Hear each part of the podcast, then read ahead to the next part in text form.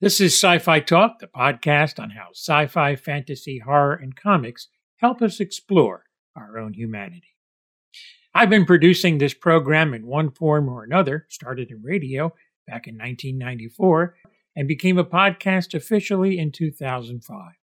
And here I'll showcase older episodes that are available in this segment called Database.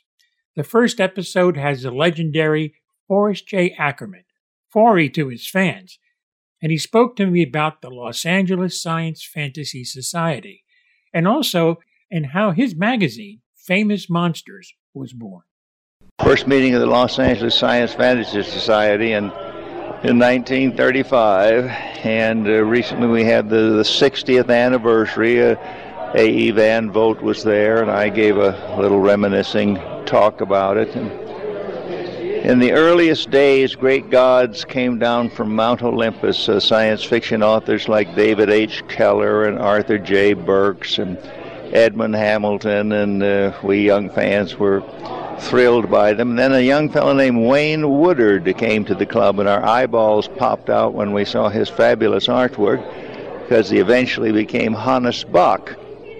Ray Bradbury was so impressed by Bok's work that uh, he took it with him to New York in 1939 for the first World Science Fiction Convention.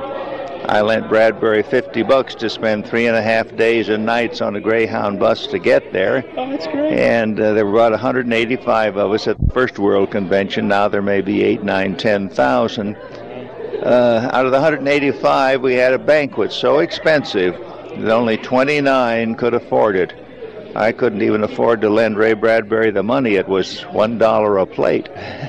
wow. Did he ever pay you back that fifty dollars? Uh, yes, he did, and uh, he must be thinking in terms of inflation because he never fails uh, in any lecture he gives. Uh, it's gone up. First, he, I lent him sixty, then seventy-five, and I think it's up to ninety dollars in his memory.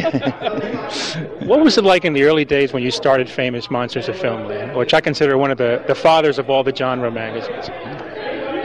Well, in uh, in 1957, there were 55 of us chartered a plane, fans in uh, New York, and flew over to London for the World Science Fiction Convention. And afterwards, we all had a couple of free weeks on the continent. I went to uh, France, and in Paris, I noticed a movie magazine that ordinarily was about all sorts of films, but this was totally on uh, fantasy. So I just picked it up for my collection. Well, I got back to New York, and uh, as a literary agent, which I still am, representing about 200 authors of science fiction, I met up with a publisher who'd been putting out kind of a poor man's Playboy called After Hours. And the fourth issue was a sort of a science fiction oriented issue. I had a little futuristic story in it, and uh, think a feature called I Was a Spy for the FBI, the Fantasy Bureau of Investigation and uh, I was a sci-fi addict and so on.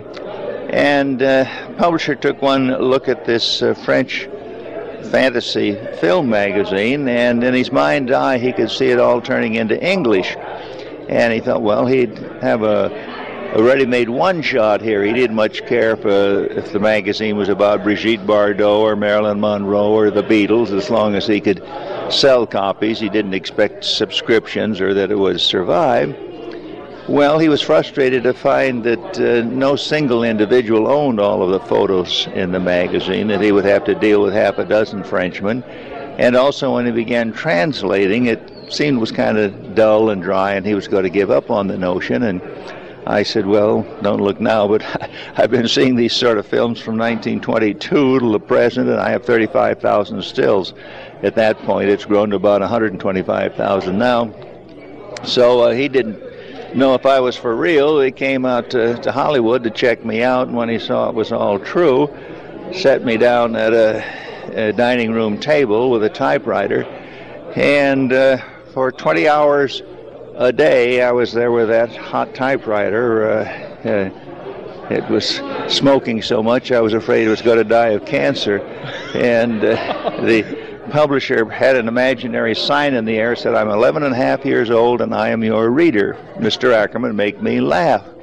Well, I had no intention of making anybody laugh. I thought this is once in a lifetime. I intended to put out something called Wonderama, which would be kind of an encyclopedia with one full page on Frankenstein and Dracula and King Kong and but uh, so I, I wrote it to a formula of making 11 and a half year old kids laugh. Subscribe at Apple Podcast or listen on the Podbean app. This is Tony Tellado.